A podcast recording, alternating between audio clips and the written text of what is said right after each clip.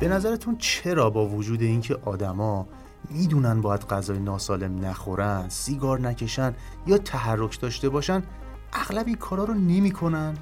چرا ما تصمیمایی می‌گیریم که برامون خوب نیستن؟ چجوری میشه خودمون از شر این تصمیمای بد خلاص کنیم؟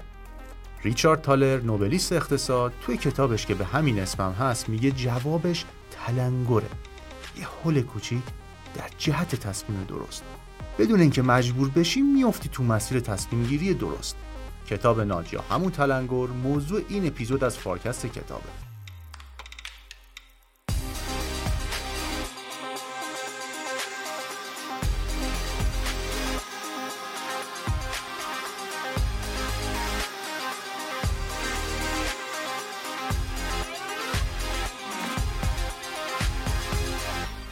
سلام.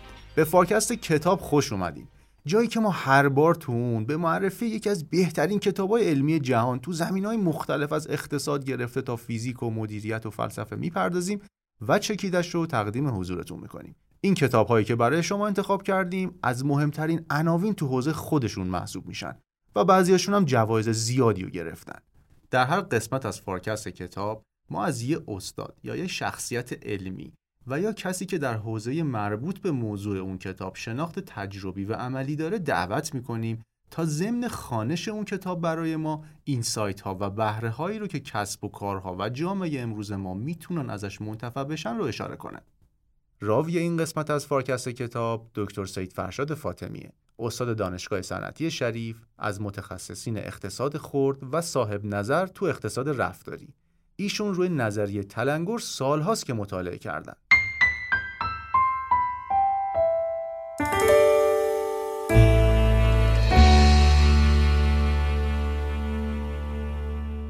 کتابی که امروز می‌خوایم در موردش صحبت کنیم کتاب ناج.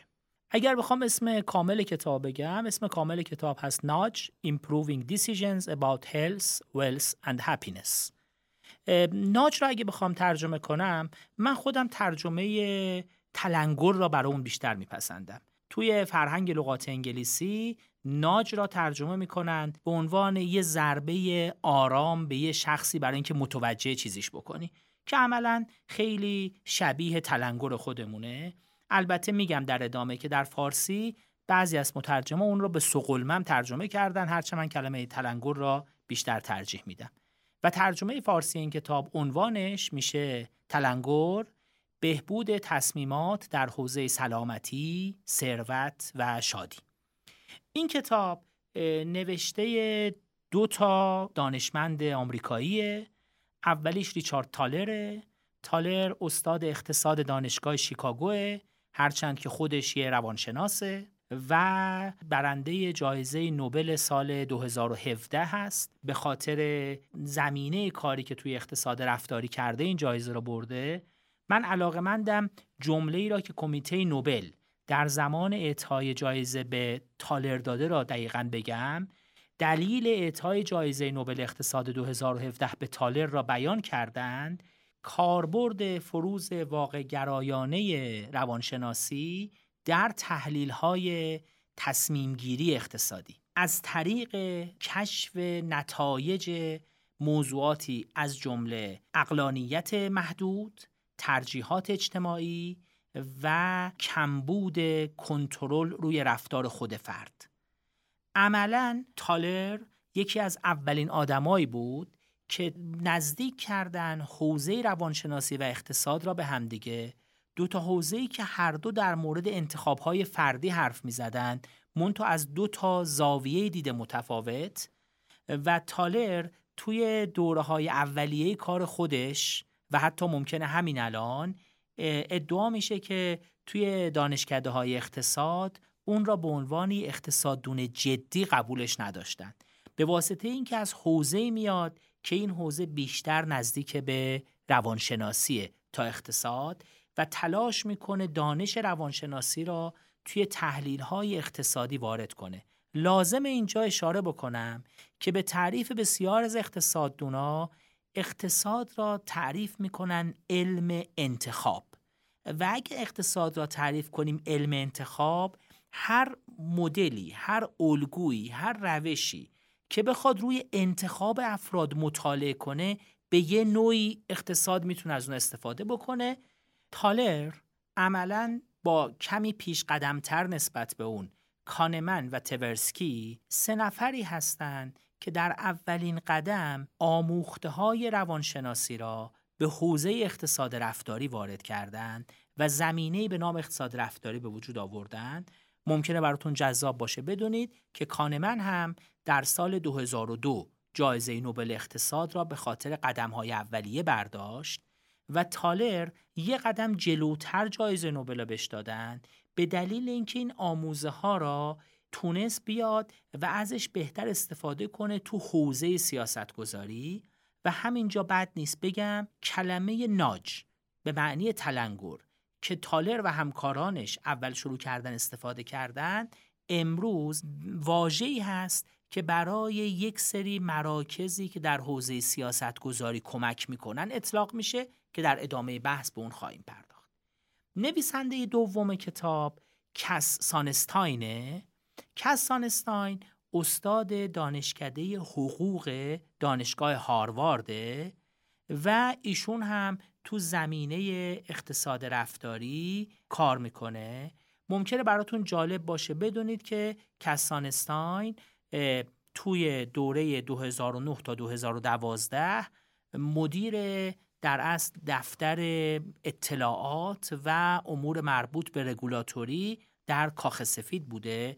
یعنی عملا یکی از اداراتی که مستقیم زیر مجموعه دفتر بودجه میشه زیر مجموعه رئیس جمهور بوده و اونجا به این موضوع کار می‌کرده و روی این موضوع کمک می‌کرده تو فضای سیاست گذاری خب اگر بخوایم بعد از این معرفی اولیه که از نویسنده ها داشتیم بپردازیم به این که حالا ایده اصلی کتاب چیه و قبل از اینکه وارد جزئیات بشیم بگیم کتاب در مورد چی می‌خواد حرف بزنه اقتصاد رفتاری عملا پایش همونجور که گفتیم از یه سری آموزه های روانشناسی میاد.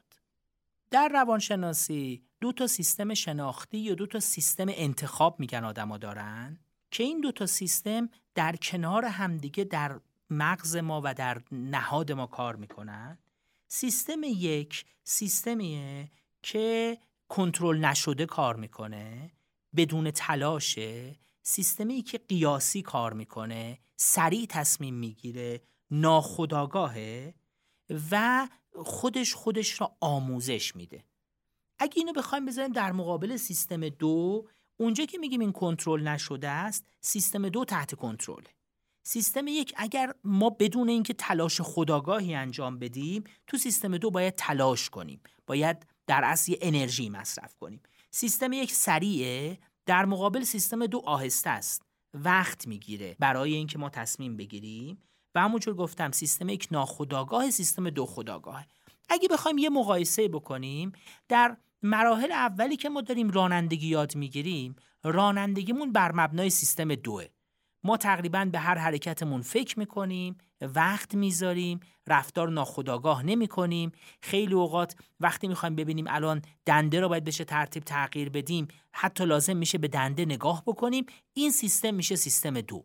سیستمی که وقت گیره از ما تلاش می‌بره و ناخداگاه نیست. وقتی که ما یه کمی تو رانندگی حرفه‌ای شدیم آموزش های اولیه دیدیم رانندگیمون دیگه تبدیل میشه بیشتر به سیستم یک. یعنی ما دیگه ناخداگاه رانندگی می‌کنیم خیلی از چیزها را تو هر مرحله چک نمی کنیم و ناخداگاه شروع می‌کنیم کار انجام دادن. نکته جالب اینه که خیلی اوقات ما وقتی رو سیستم یک قرار می‌گیریم در معرض یه سری خطاهای شناختی قرار می‌گیریم که اون خطاهای شناختی رو ممکنه تکرار بکنیم. کاری که عملا با بر این مبنا انجام میشه تحلیل رفتار آدم ها بر مبنای سوگیری های رفتاریه که هر کدوم از ما ممکنه این تو این دوتا سیستم از خودمون نشون بدیم. کتاب تلاشی که می‌کنه بعد از اینکه توی اقتصاد رفتاری و تو روانشناسی اون سوگیری ها شناخته شده این کتاب داره میگه چطور می‌تونیم در مقابل اون سوگیری ها یا در بعضی از موارد با استفاده از سونگیری هایی که ما تو رفتارمون داریم تصمیماتی را که افراد می‌خوان بگیرن بهبود ببخشیم. یعنی به یه نوعی با یه نوع مداخله تو رفتار افراد ما چطور می‌تونیم خروجی ها را برای خودشون یا برای جامعه بهبود ببخشیم. عملا کلمه کلیدی که این کتاب داره عبارتی هست تحت عنوان لیبرتاریان پترنالیزم یعنی پدرسالاری آزادی خواهانه. یا پدرسالاری آزادمنشانه. یعنی میگه تو این ترتیب شما میاید تو تصمیمات افراد مداخله می‌کنید منتها این مداخلتون که معمولا تو اقتصاد اقتصاددونها مداخله دولت را در تصمیم های افراد مردود می‌دونند و با اون مخالفت دارند این از نوع آزادی منشانه است. یعنی مداخله هایی که ایرادی نداره. حالا با مثال هایی سعی می‌کنیم این را توضیح بدیم و کتاب همونجور که دو مقدمه گفتیم تلاش می‌کنه مثال هایی بزنه به خصوص از مطالعاتی که خود این افراد یا همکاران دیگرشون تو حوزه اقتصاد رفتاری انجام دادن که این مداخلات در جهت بهبود تصمیمات تو حوزه سلامتی، ثروت و شادی توی جوامع انجام گرفت.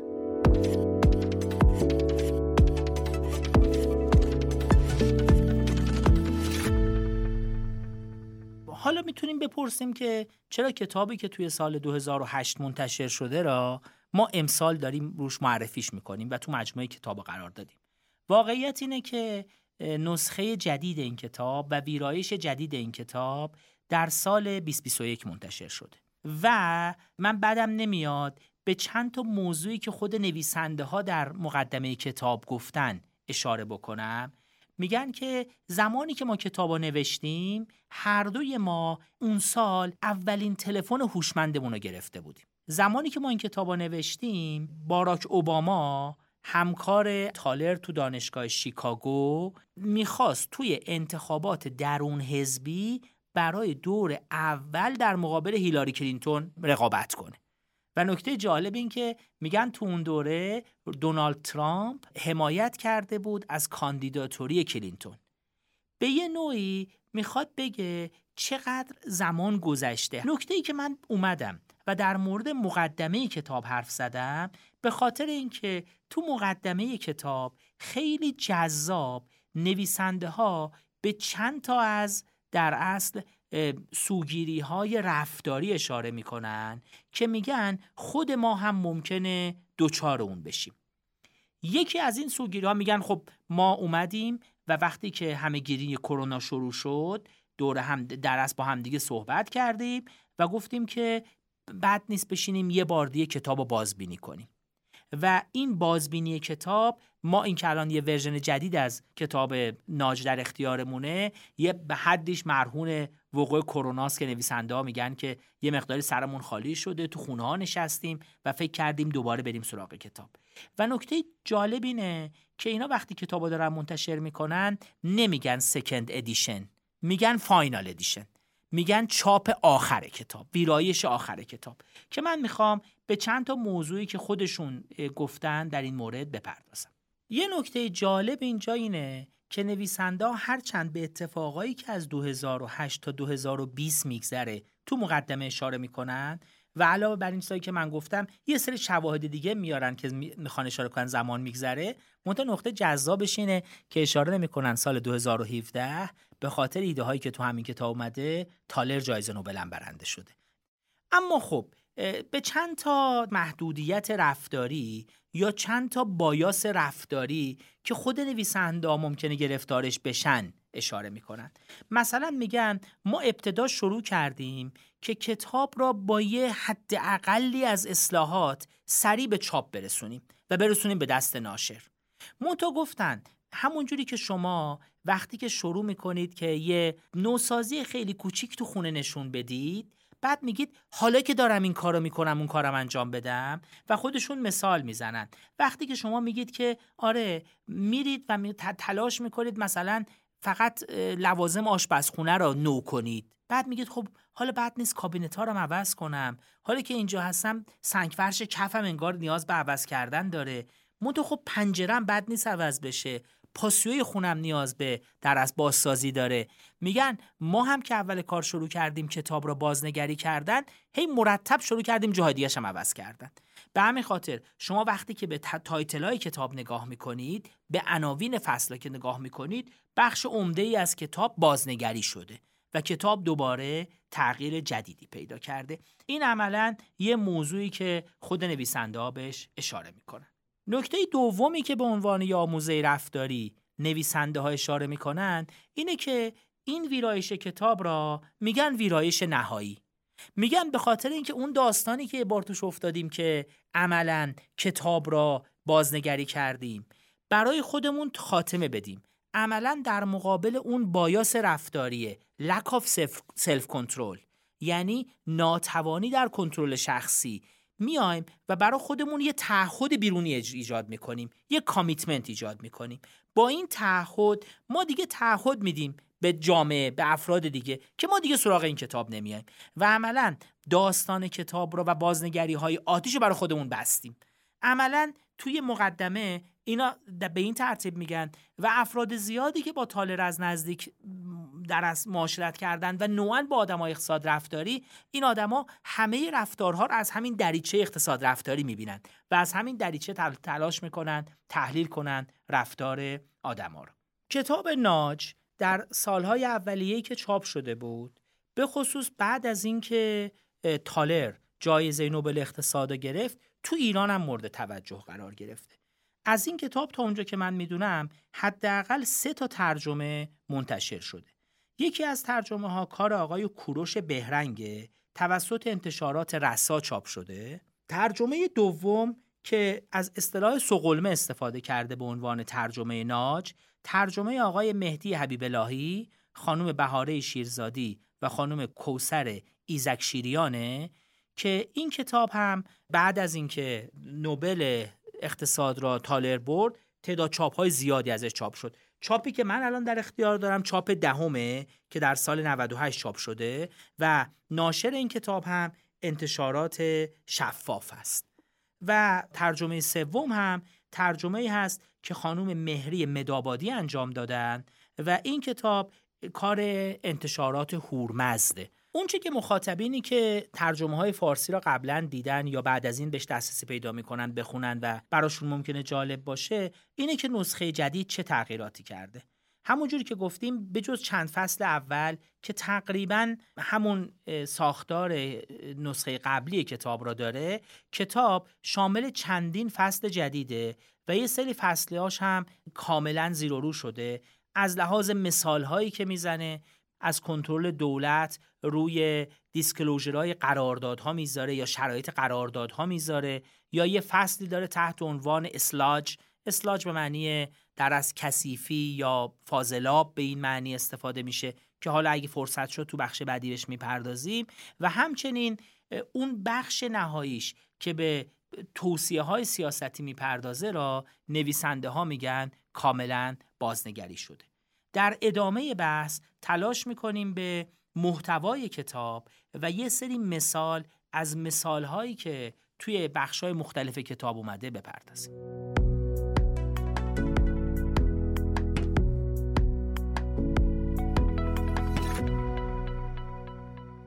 کتاب با یه داستان و یه مقدمه شروع می‌کنه که مقدمه واقعیه.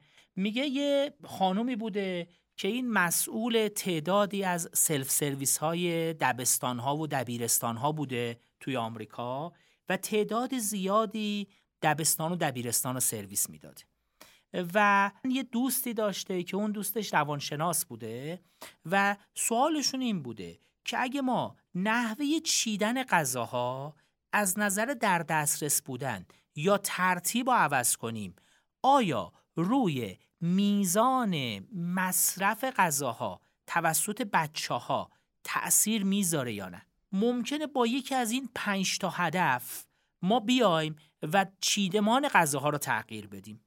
اول اینکه غذاها رو جوری بچینیم که دانش آموزا بهترین وضعیت رو داشته باشن. یعنی مثلا ما اگه فکر می‌کنیم دانش آموزا باید غذاهای سالم بخورن سبزیجات بیشتر بخورن سیب زمینی سرخ کرده نخورن. این نتیجه رو بگیریم. یا اینکه هدف دوم می‌تونه این باشه یا روش دوم می‌تونه این باشه که ما غذاها رو کاملا رندوم بچینیم. اصلا هیچ توجهی نکنیم. همینجور غذاها باشه و دانشجو بیان دانش آموزا بیان غذا رو بردارن به هر ترتیبی که می‌خوان. نوع سوم این که تلاش کنیم غذاها رو یه جوری بچینیم که کمترین مداخله توی انتخاب غذای بچه ها اتفاق بیفته. یعنی غذاها جوری چیدمان بشن که بچه ها اگر همه در دسترسشون بود همون جور برمی داشتن روش چهارم ممکنه این باشه که غذاها رو جوری بچینیم که ما مثلا از تأمین کننده هامون بتونیم بیشترین کارمزد بگیریم. یا خودش میگه بیشترین رشوه را بگیریم. از که کسی که برامون تامین کننده ای که حالا سیب زمینی سرخ کرده است که مواد غذایی سالمه یه کسی دیگه گوشت رو برامون تامین می‌کنه. و نهایتا اینکه سودمون رو ماکسیموم کنیم. یعنی میگه کسی که این business رو اداره می‌کنه ممکنه فکر کنه تو چینش غذا این تغییر رو میده. و با این ایده تو ذهنشون رفتن و با مدارس مختلف صحبت کرد اون خانم و تلاش کرد هر مدرسه به یه نوعی غذاها رو چیدمان کنه. به این داستان خودشون میگن choice architecture یا معماری انتخاب که چیدمان غذاها رو اینکه بچه ها چی انتخاب کنن تاثیر می‌ذاره. سوال اول اینه که آیا چیدمان اصلا اثر بخش هست یا نه؟ و مطالعه نشون میده با تغییر چیدمان اینها تونستن تا 20 درصد مصرف مواد غذایی را به نسبت اینکه چیدمانشون چطور باشه کاهش بدن یا افزایش بدن. یعنی نکته اول اینه که چیدمان غذاها توی رستوران سلف سرویس تأثیر داره روی میزان استفاده اونا و این تأثیر قابل صرف نظر نیست تأثیر قابل توجهه. و اون وقت این سوال به وجود میاد که اگه ما جاهایی بتونیم با مداخلاتی نتایج اجتماعی بهتری بگیریم یعنی با مداخلاتی که می‌کنیم انتخاب افراد به نحوی تغییر کنند که خروجی که حاصل میشه از لحاظ اجتماعی بهتر بشه آیا ما مجاز به این مداخله هستیم یا نه؟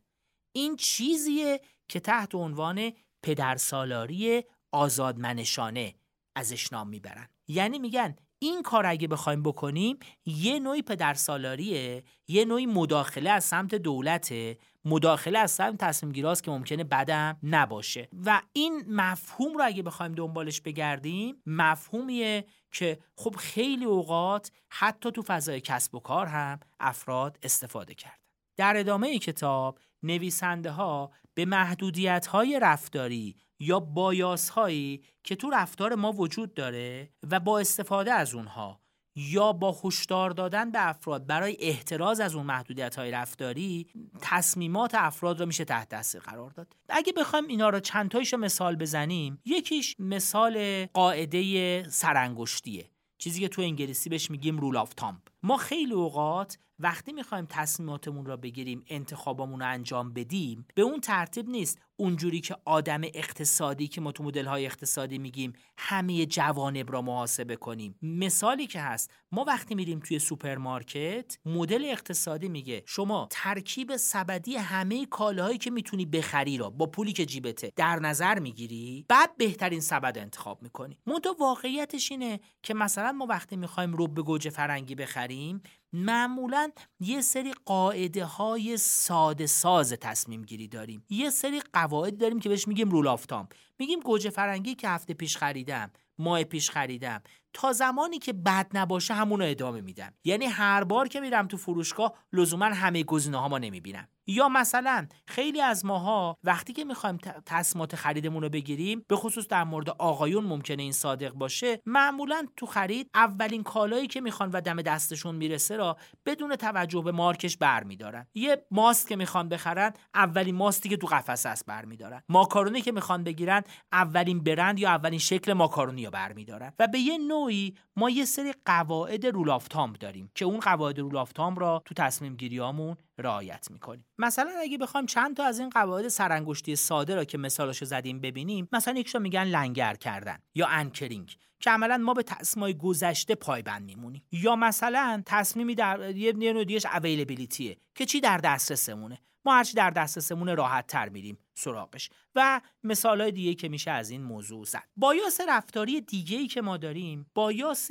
خوشبینی یا اعتماد به نفس زیاده. یه مثالی که هست معمولا شما اگه از افراد بپرسید که رانندگی تو از متوسط رانندگی جامعه چطوره یا نه؟ خب اگه اینجوری باشه بگیم از میانه که خود دقیق تر بگیم. بگیم از میانه رانندگی جامعه بهتره یا نه؟ معمولا خب اگه افراد درست بگن 50 درصد جامعه باید بگن من رانندگیم از میانه بهتره 50 درصد باید بگن بدتره. تو این جور موارد بعضا تا 80 90 درصد مردم میگن من رانندگیم از میانگین جامعه بهتره. یعنی ما یه نوع over داریم در مورد چیزایی که به خودمون مربوطه. یا پدر و مادرها معمولا در مورد سطح تحصیلی بچه هاشون همیشه یه overconfidence دارن یه خوشبینی دارن و این اون ما رو تو تصمیمای آیندهمون تحت تاثیر قرار میده. یعنی وقتی من overconfidence دارم در مورد سطح رانندگی ممکنه در مورد خرید بیمه بدنه برای اتومبیلم با دقت لازم رفتار نکنم یا به اون اندازه که بهینه است بیمه برای اتومبیلم نخرم. محدودیت سوم ما محدودیت در مورد موقعیت های برنده یا بازنده شدنه. ما آدم ها معمولا افراد ریسکوریزی هستیم. افرادی هستیم که از باختن بدمون میاد. مثلا میشه گفت ما مردم تقریبا دو برابر بیشتر از باختن ناراحت میشیم به نسبت وقتی که از بردن خوشحال بشیم. یعنی باختن ما رو بیشتر ناراحت می‌کنه. این واقعیت تأثیر می‌ذاره روی تصمیماتی که می‌خوایم بگیریم ما. یعنی چون ما از باختن بدمون میاد عملا ممکنه خیلی اوقات گزینه های ریسکی را که احتمال باختونا میره با درجه بیشتری کنار بذاریم. با احتمال بیشتری اونا را کنار بذاریم. محدودیت بعدی که وجود داره محدودیت فریمینگه. محدودیت چارچوب بندیه. که خیلی اوقات چارچوب بندی یه موضوع ممکنه تصمیم ما را در مورد اون تغییر بده. مثلا وقتی که یه پزشک داره فرد و معالجه می‌کنه اینکه داستان بیماریا به این ترتیب بده که چند درصد از این بیماری جان سالم به در بردن یا چند درصد در اثر بیماری مردن یا به دست به روش درمانی بشه ترتیب بوده ممکنه تو ریاکشن ما تو عکس ما به رفتاری که می‌خوایم بکنیم متفاوت باشه. یعنی اگر مثلا پزشک بگه 90 نفر از 100 نفری که این بیماری ها داشتن هنوز زندن با اینکه بگه از هر صد نفری که بیماری گرفتن ده تاشون مردن ممکنه رفتار ما را متفاوت کنه در مورد رفتاری که می‌خوایم انجام بدیم. یعنی چارچوب بندی خیلی خیلی می‌تونه متفاوت باشه. مثال های متفاوتی هم ازش می‌زنن.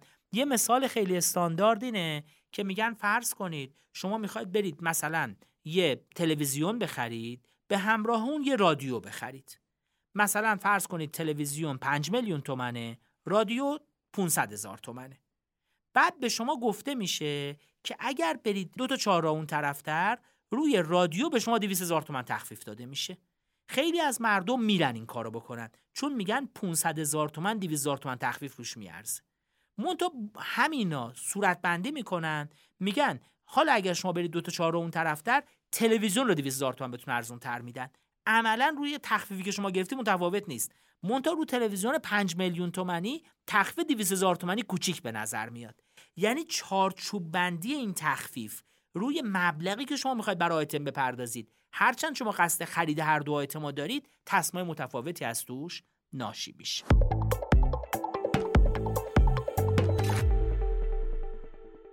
سوال بعدی که کتاب بهش می‌پردازه اینه که ما کی احتیاج به تلنگر داریم؟ یا تلنگرها کجا بیشتر می‌تونن مفید باشن؟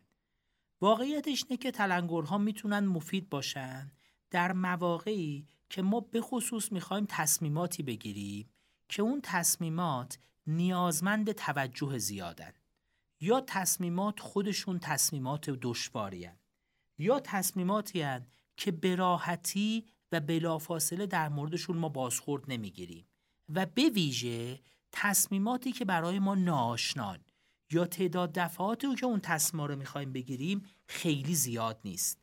در این جور مواقع تلنگرها می‌تونن به ما کمک بکنن. به عنوان مثال در مورد اینکه من چلو کباب یا جوجه کباب کدوم بیشتر دوست دارم احتمالا ذهنیتم ساخته شده است. منتها وقتی به سفر به یه شهری میرم که نمی‌شناسم و تعداد غذاهای متنوعی اونجا هست من در مورد هیچ کدوم از غذاهایی ایده ندارم تو این جور موارد یه تلنگر ممکنه منو تو تخت انتخاب غذا کمک کنه. مثلا از پیش خدمتی که غذا میاره یا از یادمی که تو خیابون میشم میگم معمولا افرادی که از بیرون میان کدومی که از غذاها شما رو بیشتر دوست دارن؟ عملا ترنگور منو تو موقعیت هایی که کم باش روبرو میشم کمک می‌کنه که تصمیمای بهتری بگیرم. کتاب بیان کننده اینه که در بسیاری از مواقع ما ممکنه توی این موارد بتونه تلنگر بهمون کمک کنه. مثلا تصمیماتی که باید برای انتخاب برنامه بازنشستگی بلند مدت اون بگیریم. ما هیچ وقت این مسیر رو دوبار نمیریم. به همین خاطر استفاده از تجربه سایرین تلنگری که ما بزنن که این چه اتفاقی می‌تونه برای شما بیفته کمکمون می‌کنه که تصمیمای بهتری بگیریم. و از اینجاست که ما به بحث معماری انتخاب یا choice architecture می‌رسیم که عملا به ما میگه که چطور میشه انتخاب ها را صورت بندی کرد انتخاب ها را معماری کرد که تصمیمات تصمیمات متفاوتی گرفته بشه. به عنوان مثال در زمانی که افراد گواهینامه رانندگی می‌گیرند در بسیاری از کشورهای دنیا در مورد تمایل اونها برای اهدای عضو در صورت مرگ مغزی شدن سوال می‌پرسند اینکه این سوال به چه ترتیب پرسیده بشه که پیشفرض این سوال به این ترتیب باشه که شما اهدای عضو براتون رخ میده اگر مخالفید اینجا رو علامت بزنید. یا اینکه اهدای عضو به صورت پیشفرض اتفاق نمیافته اگر می‌خواهید عضوتون اهدا بشه اینجا رو علامت بزنید. همین گزینه ها که به روش متفاوتی ارائه میشه توی انتخاب افراد در مورد اینکه تصمیم بگیرن به اینکه اعضاشون در حالتی که اتفاق بعدی براشون افتاد اهدا بشه یا نه تاثیر قابل توجه داشته. همچنین مطالعات نشون داده در زمانهایی که شما گزینه ها را برای افراد نزدیک می‌کنید یا گزینه ها را در اختیارشون قرار می‌دید. در هند مثال های زیادی از این زمینه کار شده. در یه روستاهایی در هند که دسترسی به آب بهداشتی نداشتند دستگاههایی برای کلورزنی در بالای چاهای آب تعبیه شده. کاری که می‌کردن این بود که انتخاب این که افراد کلور بزنند به آبشون را براشون خیلی خیلی ساده انجام دادن.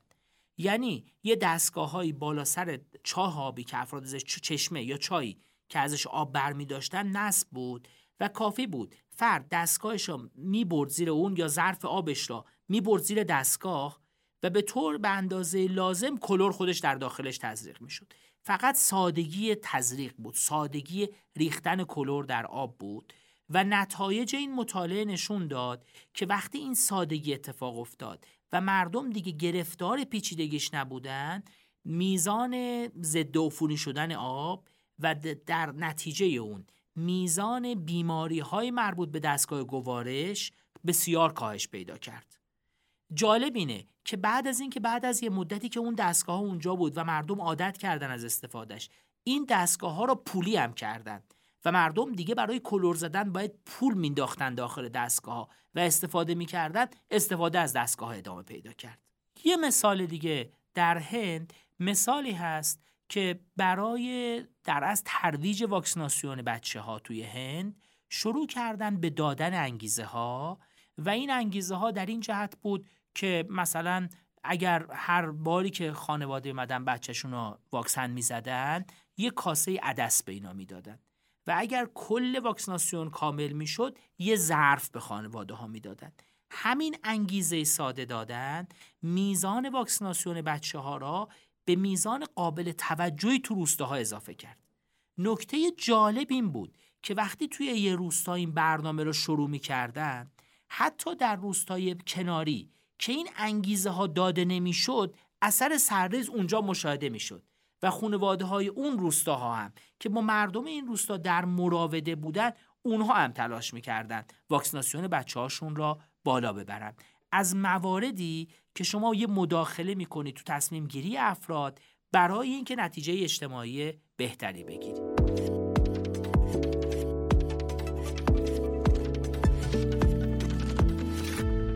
یکی از بخشهایی که به ویرایش جدید کتاب اضافه شده بخشی هست تحت عنوان اسمارت دیسکلوژر یا شرایط قراردادی هوشمند. نویسنده ها میگن در بسیاری از موارد وقتی ما می‌خوایم توی بازارهای خرید انجام بدیم اطلاعات به نحو کافی و لازم و قابل مقایسه در اختیار ما قرار نمی‌گیرن وقتی که می‌خوایم یه تلفن هوشمند بگیریم مقایسه تلفن های هوشمند مختلف برای ما سخته.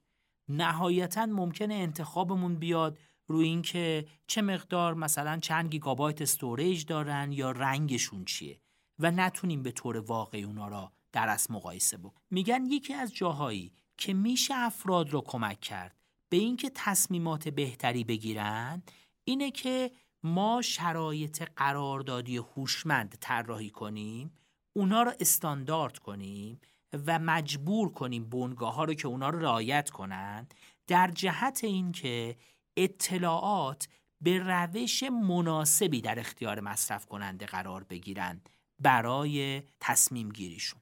یکی از مثال هایی که می‌زنه مثال وقتی هست که ما در مورد میزان مصرف اتومبیل ها حرف می‌زنیم. میزان مصرف سوخت اتومبیل ها حرف می‌زنیم. یه کمی این اعداد رو تو ذهن خودتون حلاجی بکنید. حتی اگه لازمه یه کاغذ بردارید و اعداد روش بنویسید. میگه یه فردی تصمیم می‌گیره ماشینش عوض کنه و ماشینی که 34 مایل در هر گالون حرکت می‌کنه را یعنی با هر گالون بنزین 34 مایل حرکت می‌کنه را به یه ماشین 50 مایل پر گالونی عوض تبدیل می‌کنه. و یه نفر دیگه که ماشینی را که 18 مایل پر گالون مصرف می‌کنه را تبدیل می‌کنه به 28 مایل پر گالون. پس یکی از 34 شد 50 دیگری از 18 شد 28 بعد میگه که فکر می‌کنید کدوم یکی از اینا در مورد میزان مصرف سوخت صرف جویی بهتری کردن؟ با این تصویر که از این طریق داده میشه ما میگیم خب اولی 16 مایل پر گالون جلو میفته دومی 10 تا جلو میفته اون از 34 شده بود 50 این از 18 شده بود 28 منتها واقعیت اینه که اگه به این اعداد به صورت مصرف بنزین نگاه بکنید دومی تقریبا دو برابر میزان مصرف سوختش از اولی بیشتر بهبود داده. این اطلاعات را به صورت برای هر 100 کیلومتر مسیر پیمودن چه مقدار بنزین مصرف میشه بیان بکنید تصویر متفاوتی میده. یعنی به همین ترتیب به همین سادگی تغییر بیان روش مصرف اتومبیل تصمای افراد رو می‌تونه متفاوت کنه. من خواهش می‌کنم اعدادی رو که گفتم دوستانی که علاقه مندن برای خودشون تست کنن و ببینن نتیجه به چه ترتیب در میاد. یکی دیگه از مواردی که شرایط قراردادی هوشمند هست اینه که شرایط قراردادی را خیلی از شرکت ها یا خیلی از بنگاه هایی که می‌خوان شما زیر یه قرارداد تیپ ها امضا بکنید یه سریشو با فونت های ریزتر می نویسن فونت های ریزتر یعنی متنایی که کمتر مهمن. وقتی ما مثلا میریم بانک و می‌خوایم یه قرارداد وام امضا کنیم دو صفحه اول که ما اسممون رو می‌نویسیم فونت های درشت داره در ادامه اون ممکنه چندین صفحه با فونت ریز ما امضا بکنیم. شرایط قراردادی می‌تونه به ترتیب باشه که ما تعهدات خیلی مهمی بپردازیم. همین تعهدات را ممکنه در مثلا شرایط گارانتی لوازم خانگی که میپر... می دریافتن می‌کنیم یا می‌خریم هم اونا امضا بکنیم. نکته اینه که نهادهای دولتی کسایی که استانداردها رو تعیین می‌کنن رگولاتورها می‌تونن قواعدی بذارن که اون قواعد به این ترتیب باشه. که موارد مهم قراردادی اجازه جزو فونت ریز شدن نداشته باشند. چون ما وقتی یه سری فونتا درشتن و بعد یه سری فونتای ریز میاد ذهنمون عادت کرده که این چیزایی که با فونت ریز نوشته مهم نیست مثل پاورقی کتابه. و عملا این جور موارد را سیاست گذارها کسایی که قواعد رگولاتوری تعیین می‌کنن می‌تونن کمک بکنن که ما بهتر تصمیم های هوشمندانه تری بگیریم از طریق استانداردهایی که برای بیان یا انتقال شرایط قراردادی وضع می‌کنن. مثال دیگه ای که نویسنده ها تلاش می‌کنن توضیح بدن چرا تصمیمات ما در مورد فعالیت ها و رفتارهایی که باعث تغییرات اقلیمی میشن خیلی محدود شدن توسط رفتارامون در اصل محدودیت هایی را بیان می‌کنن که بر رفتارهای ما سایه میندازند و باعث میشن ما رفتارهایی را که منجر به تغییرات اقلیمی میشیم ترک نکنیم. یکی از اون بایاس ها بایاس زمان حاله. یعنی خیلی اوقات وقتی که در مورد تغییرات اقلیمی میگیم میگیم می‌خواد در آینده اتفاق بیفته. آینده ای که مطمئن نیستیم 50 سال دیگه است یا 100 سال دیگه است یا 200 سال دیگه است. میگیم در شرایط حال انگار خیلی جدی نیست. مقایسه بکنید این را با تأثیری که همهگیری کرونا داره. ما میگیم اگه در از شرایط بهداشتی رعایت نکنی خودتا واکسن نزنی ممکنه کرونا بگیری در عرض کمتر از دو ماه تلف بشی. شرایط تغییرات اقلیمی واقعا اینجوری نیست. ما بایاس زمان حال داریم. به قول معروف خودمون حالا کی مرده کی زنده در آیند. نکته دومش نکته مشاهده است. همه ما دود می‌تونیم ببینیم. هوا و آب کثیف را می‌تونیم ببینیم. منتها لایه اوزون رو نمی‌بینیم. اثرات گازهای گلخانی بر لایه اوزون نمی‌بینیم.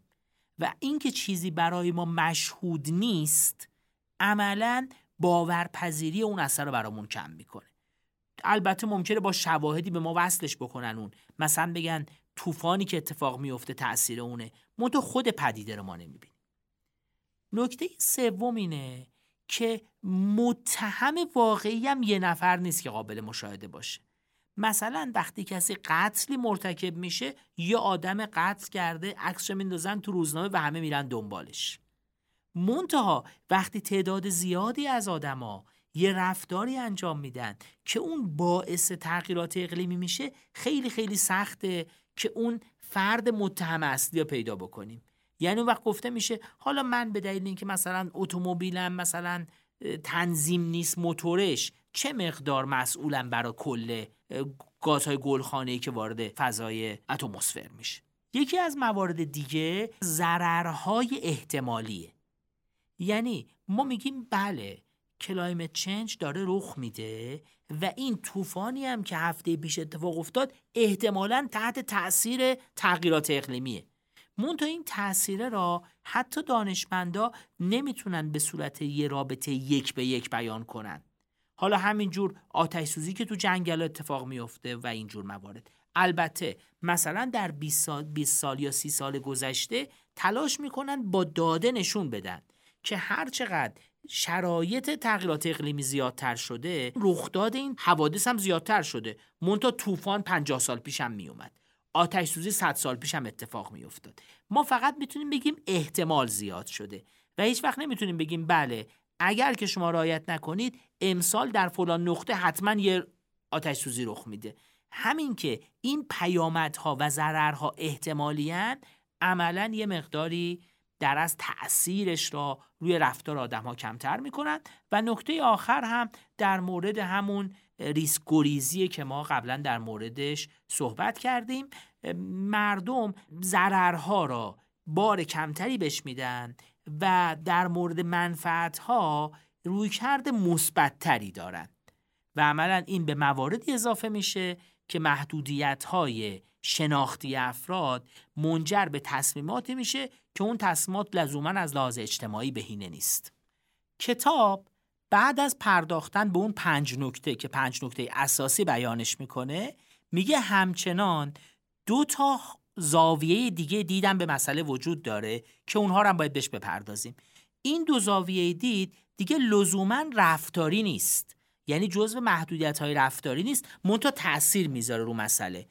مسئله اول اینه که مردم بازخورد دقیق از نتایج محیط زیستی رفتار خودشون نمی‌گیرن. چون اون اثره نتیجه رفتار من به تنهایی نیست. یعنی من feedback ی از کار خودم نمی‌گیرم. feedback نمی‌گیرم که اگر من گرمایش خونم را در زمستان دو درجه بالاتر قرار بدم اثر زیست محیطی این به چه ترتیبه؟ و نکته دوم مسئله سواری مجانی. یا فری رایدینگ که ما تو اقتصاد داریم که عملا اگر که همه مردم همه شرکت ها شرایط را رعایت کنند یک کمی عدم رعایت شرایط از سمت من تاثیر زیادی نمی‌تونه بذاره. من می‌تونم سواری مجانی انجام بدم. و عملا این همون چیزیه که ما تو اقتصاد به عنوان نحسی منابع عمومی یا تراژدی آف کامونز میشناسیمش. نتیجهش این میشه که ممکنه که هرچند که خطر جدی و وجود داره به خاطر اینکه هر کسی نقش خودش رو کمتر می‌بینه. علاوه بر محدودیت رفتاری که گفتیم نتایج بدی برامون به بار بیاره. کتاب در ادامه تلاش می‌کنه راه هایی را از مجموعه تلنگرها بگه که کمک می‌کنه این مسئله محیط زیست یا مسئله تغییرات اقلیمی یه مقداری کاهش پیدا بکنه؟ مثلا میگه دولت ها بیان و انگیزه های بهتری به افراد بدن. اگه واقعا کلایمت چنج جدیه و اگه واقعا رفتار تک تک ما باعث میشه که شرایط تغییرات اقلیمی بدتر بشه پس دولت ها بیان به کسایی که شرایط رعایت می‌کنن انگیزه های بهتر بدن یا مالیات های سنگین تری روی گازهای گلخانه ای به عنوان مثال بگیرن. راحل های روانشناسانه یا مبتنی بر اقتصاد رفتاری که نویسنده های ارائه میدن راحل های خیلی عجیبی نیست. راحل هایی هست مثل من جمله این که ما بیایم احتمال همکاری بین افراد زیاد بکنیم. و راحل هایی را ارائه میدن که چطوره در یک بازی میشه احتمال همکاری بین افراد افزایش داد. افراد با احتمال بیشتری بیان و در مورد یه زمینه همکاری همکاریاشون رو گسترش بدن به معنی اینکه همه همکاری بکنن در جهت اهداف اون. به عنوان مثال مثلا اینکه اگر شما بازی را به این ترتیب بسازید که اگر که بازی تکرار شونده باشه و یکی از بازیکنها مشارکت نکنه بازیکنی که مشارکت کرده می‌تونه دیگری را جریمه کنه و مشارکت نکردن بازیکنها بعد از یه دوره قابل مشاهده بشه اون وقت احتمال مشارکت را افزایش می‌دید. و یا در مورد اینکه دولت ها می‌تونن بیان و انگیزه های بهتری بدن برای مشارکت کردن. انگیزه دادن از جنس همون که در مورد تلنگرها گفتیم. یعنی یه تلنگری زده بشه به این ترتیب که اگر شما همراهی بکنی جایزه بهتری می‌گیری یا اگه همکاری نکنی باید مالیات بیشتری بپردازی. و این انگیزه ها کمک بکنه که اهداف محیط فراهم بشه و دستیافتنی تر بشه.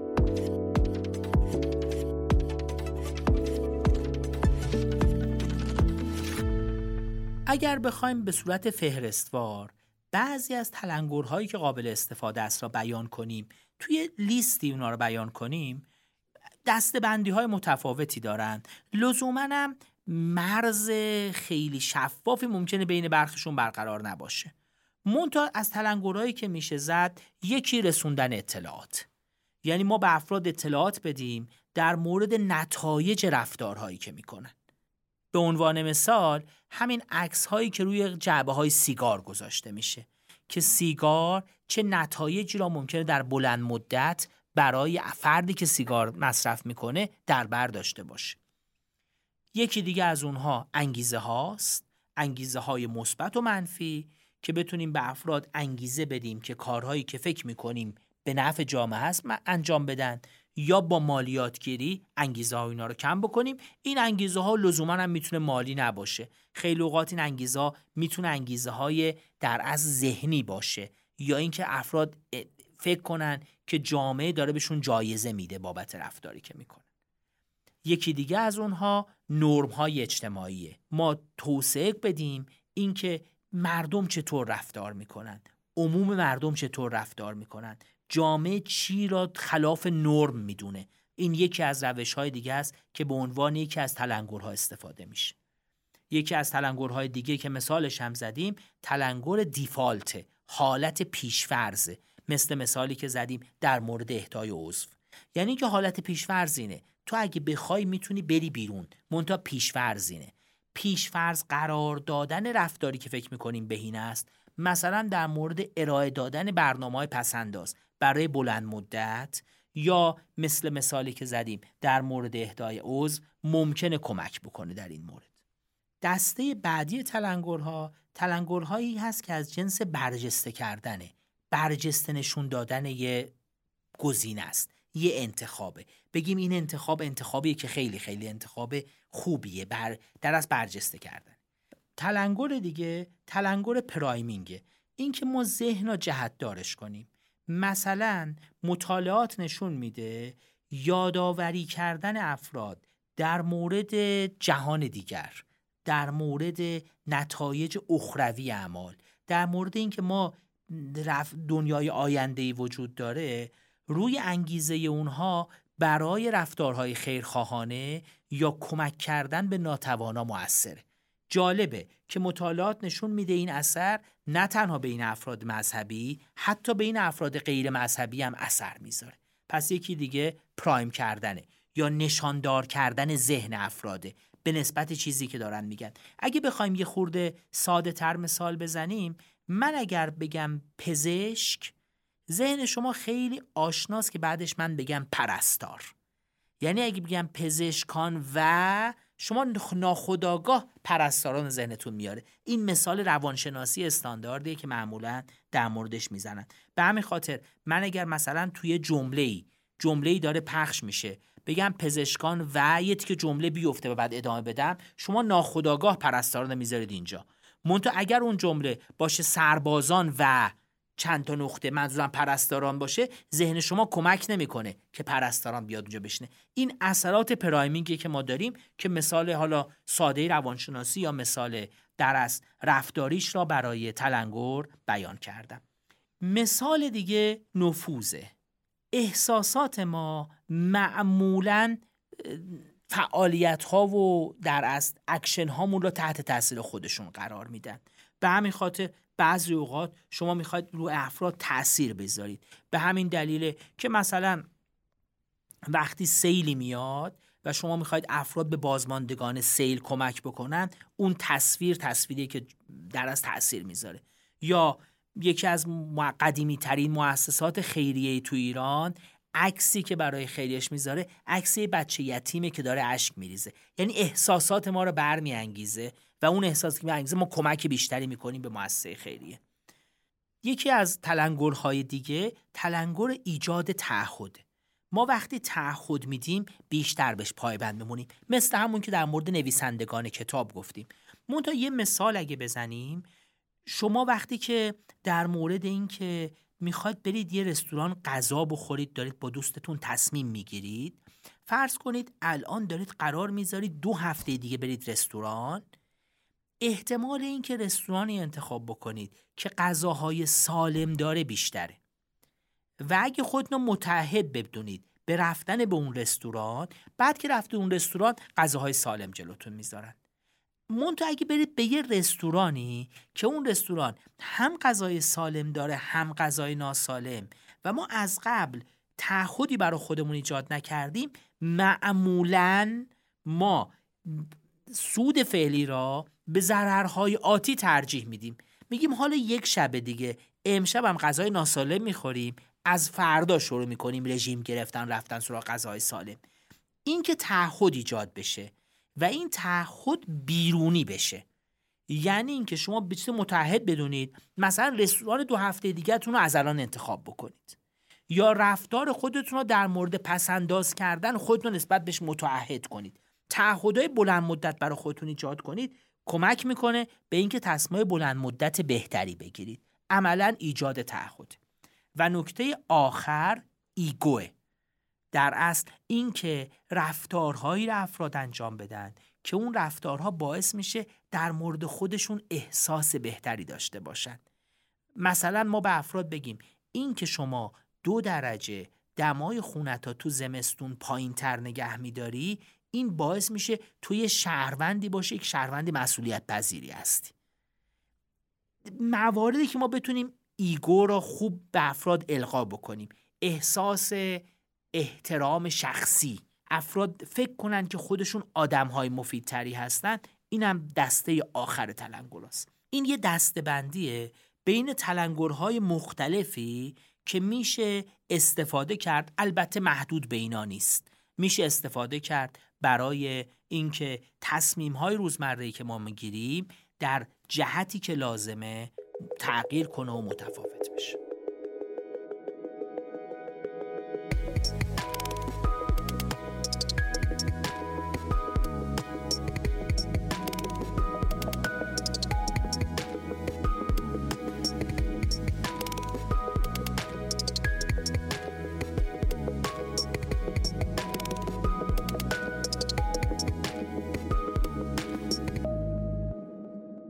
نهایتا اگر بخوایم یه نگاه بندازیم به اینکه نظریه ناج خارج از این کتاب چه اتفاقی براش افتاده واقعیت اینه که تعداد زیادی ناج سنتر یا مراکز تلنگر برای کمک به سیاست گذار در پیاده کردن اهداف خودش در جاهای مختلف دنیا به وجود اومده.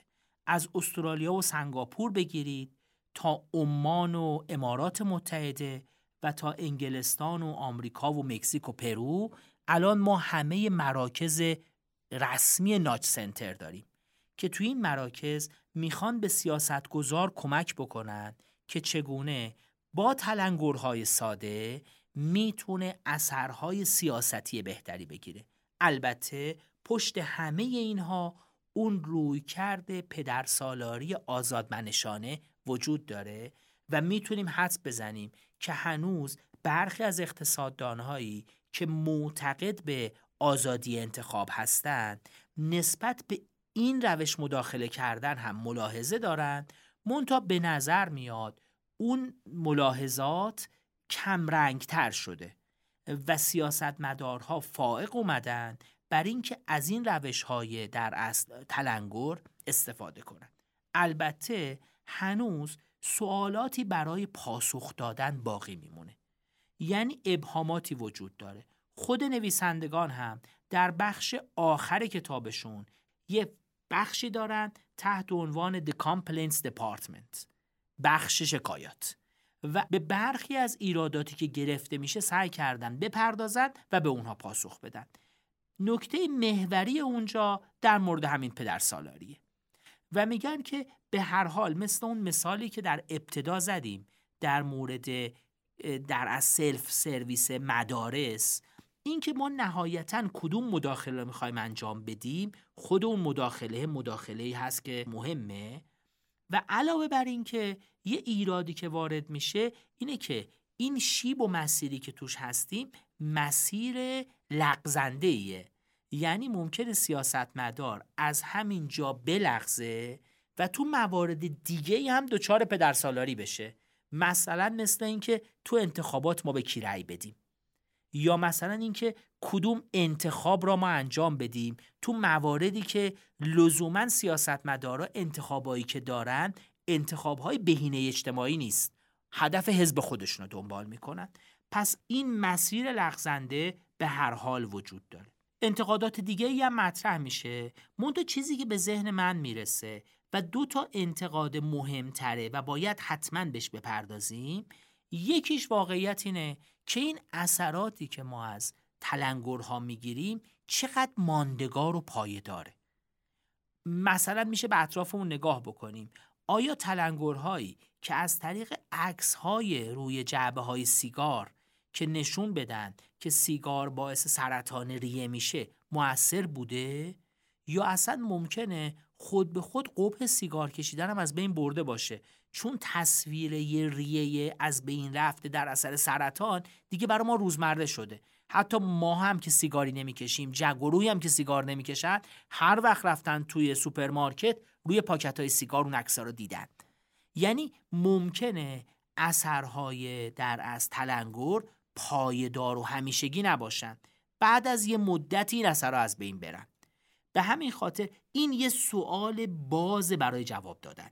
به نظر من مطالعات بیشتری می‌خواد و همچنین در اصل کار نظری بیشتری می‌خواد. اینجا اونجاییه که به نظر من روانشناسا متخصصین علوم اعصاب حتی و اقتصاددونا باید نزدیکتر با همدیگه کار بکنن که کدوم یک از تلنگرها می‌تونن اثر ماندگار طولانی مدتتری روی افراد بگذارن. این یک دسته. و نکته دوم اینه که همه ما می‌دونیم این روش های رفتاری را توسط بونگاه ها مورد استفاده قرار می‌گیره. یعنی بونگاه ها هم تلاش می‌کنند از طریق شاخه‌ای که تحت عنوان بازاریابی رفتاری میشناسنش روی انتخاب های فردی ما تأثیر بذارن. انتخاب های فردی که لزوما بهینه اجتماعی نیست. منتها ما بیشنه کردن سود برای اوناست. و اگر ما آموزه های اینجا داریم تا چه اندازه اون طرف مورد استفاده قرار می‌گیره و رگولاتور در مورد اونها باید چه رفتاری بکنه؟ مثلا اگه استفاده از یه رنگ به خصوص توی فروشگاه ها منو تشویق به خرج کردن بیشتر یا مصرف کردن بیشتر می‌کنه. یا قرار دادن کالاها توی خط دیده به خصوص. منو تشویق می‌کنه که از این کالاها خرید بکنم و تو اونا سود بیشتری کسب بشه و از این جور موارد که همه ما می‌دونیم تو دنیای اطرافمون هم دیدیم که کسب و کارها استفاده می‌کنن و چندین مورد مثالش هم زدیم. مثل همون فونت های ریزی که برای شرایط پیچیده قراردادی استفاده میشه تو قراردادها.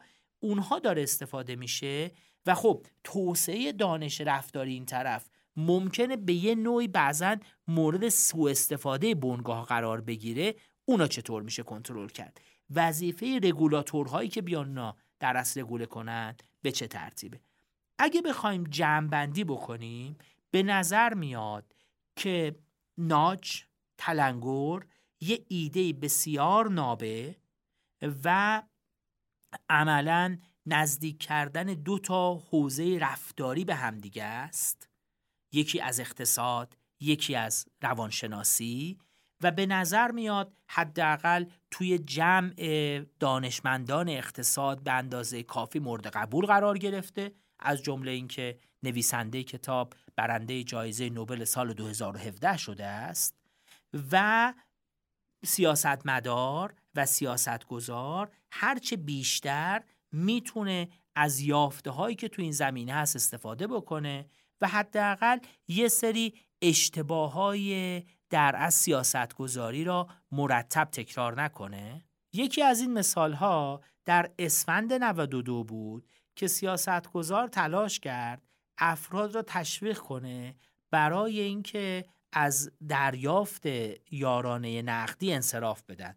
و یه شکست تمام ایار بود. به خاطر اینکه به همین ملاحظات رفتاری از نظر گزینه هایی که در اختیار مردم گذاشته می‌شد توجه لازم نشد. و چند تا اشتباه مختفاوت میشه نام برد تو طراحی اون سیاست که منجر به شکست سیاستی شد که می‌خواست مردم را تشویق کنه به اینکه از یارانه نقدی انصراف بدن. به هیچ عنوان یه هدف اجتماعی اونجا برای افراد متصور نشد؟ معلوم نشد افراد اگه این کار رو می‌خوان بکنن چه منفعت اجتماعی میرسونن چه سودی به سایرین و به خودشون می‌رسه؟ حتی فرایند وارد و خارج شدن اونقدر ساده بود که عملا افراد بدون هیچ هزینه می‌تونستن این کار رو انجام بدن. که معمولا تو اینجور موارد لزوما نباید ساده باشه. یکی از تلنگرها اینه که بعضی از گزینه ها اگه می‌خواید انتخاب نشن اونها رو سخت تر کنید و دستیابیشون را سخت تر کنید. به عنوان آخرین نکته تصور می‌کنم مطالعه این کتاب برای سیاستگزار کسایی که به علوم رفتاری، اقتصاد و روانشناسی علاقه مندن و به واسطه مثالهای زیادی که از محدودیت های ما توی موقعیت های مختلف تصمیم گیری داره و عملا بدون پیچیدگی تئوری که اونا رو ارائه میده برای علاقمندان به این حوزه ها و کتابخونای علاقمند به حوزه روانشناسی و اقتصاد قابل توصیه است و به نظر میاد برای همه اونا منافع داره. البته توصیه می‌کنیم افرادی که می‌خوان از این طریق سود شرکتشون افزایش بدن حتی المقدور کتاب مطالعه نکنن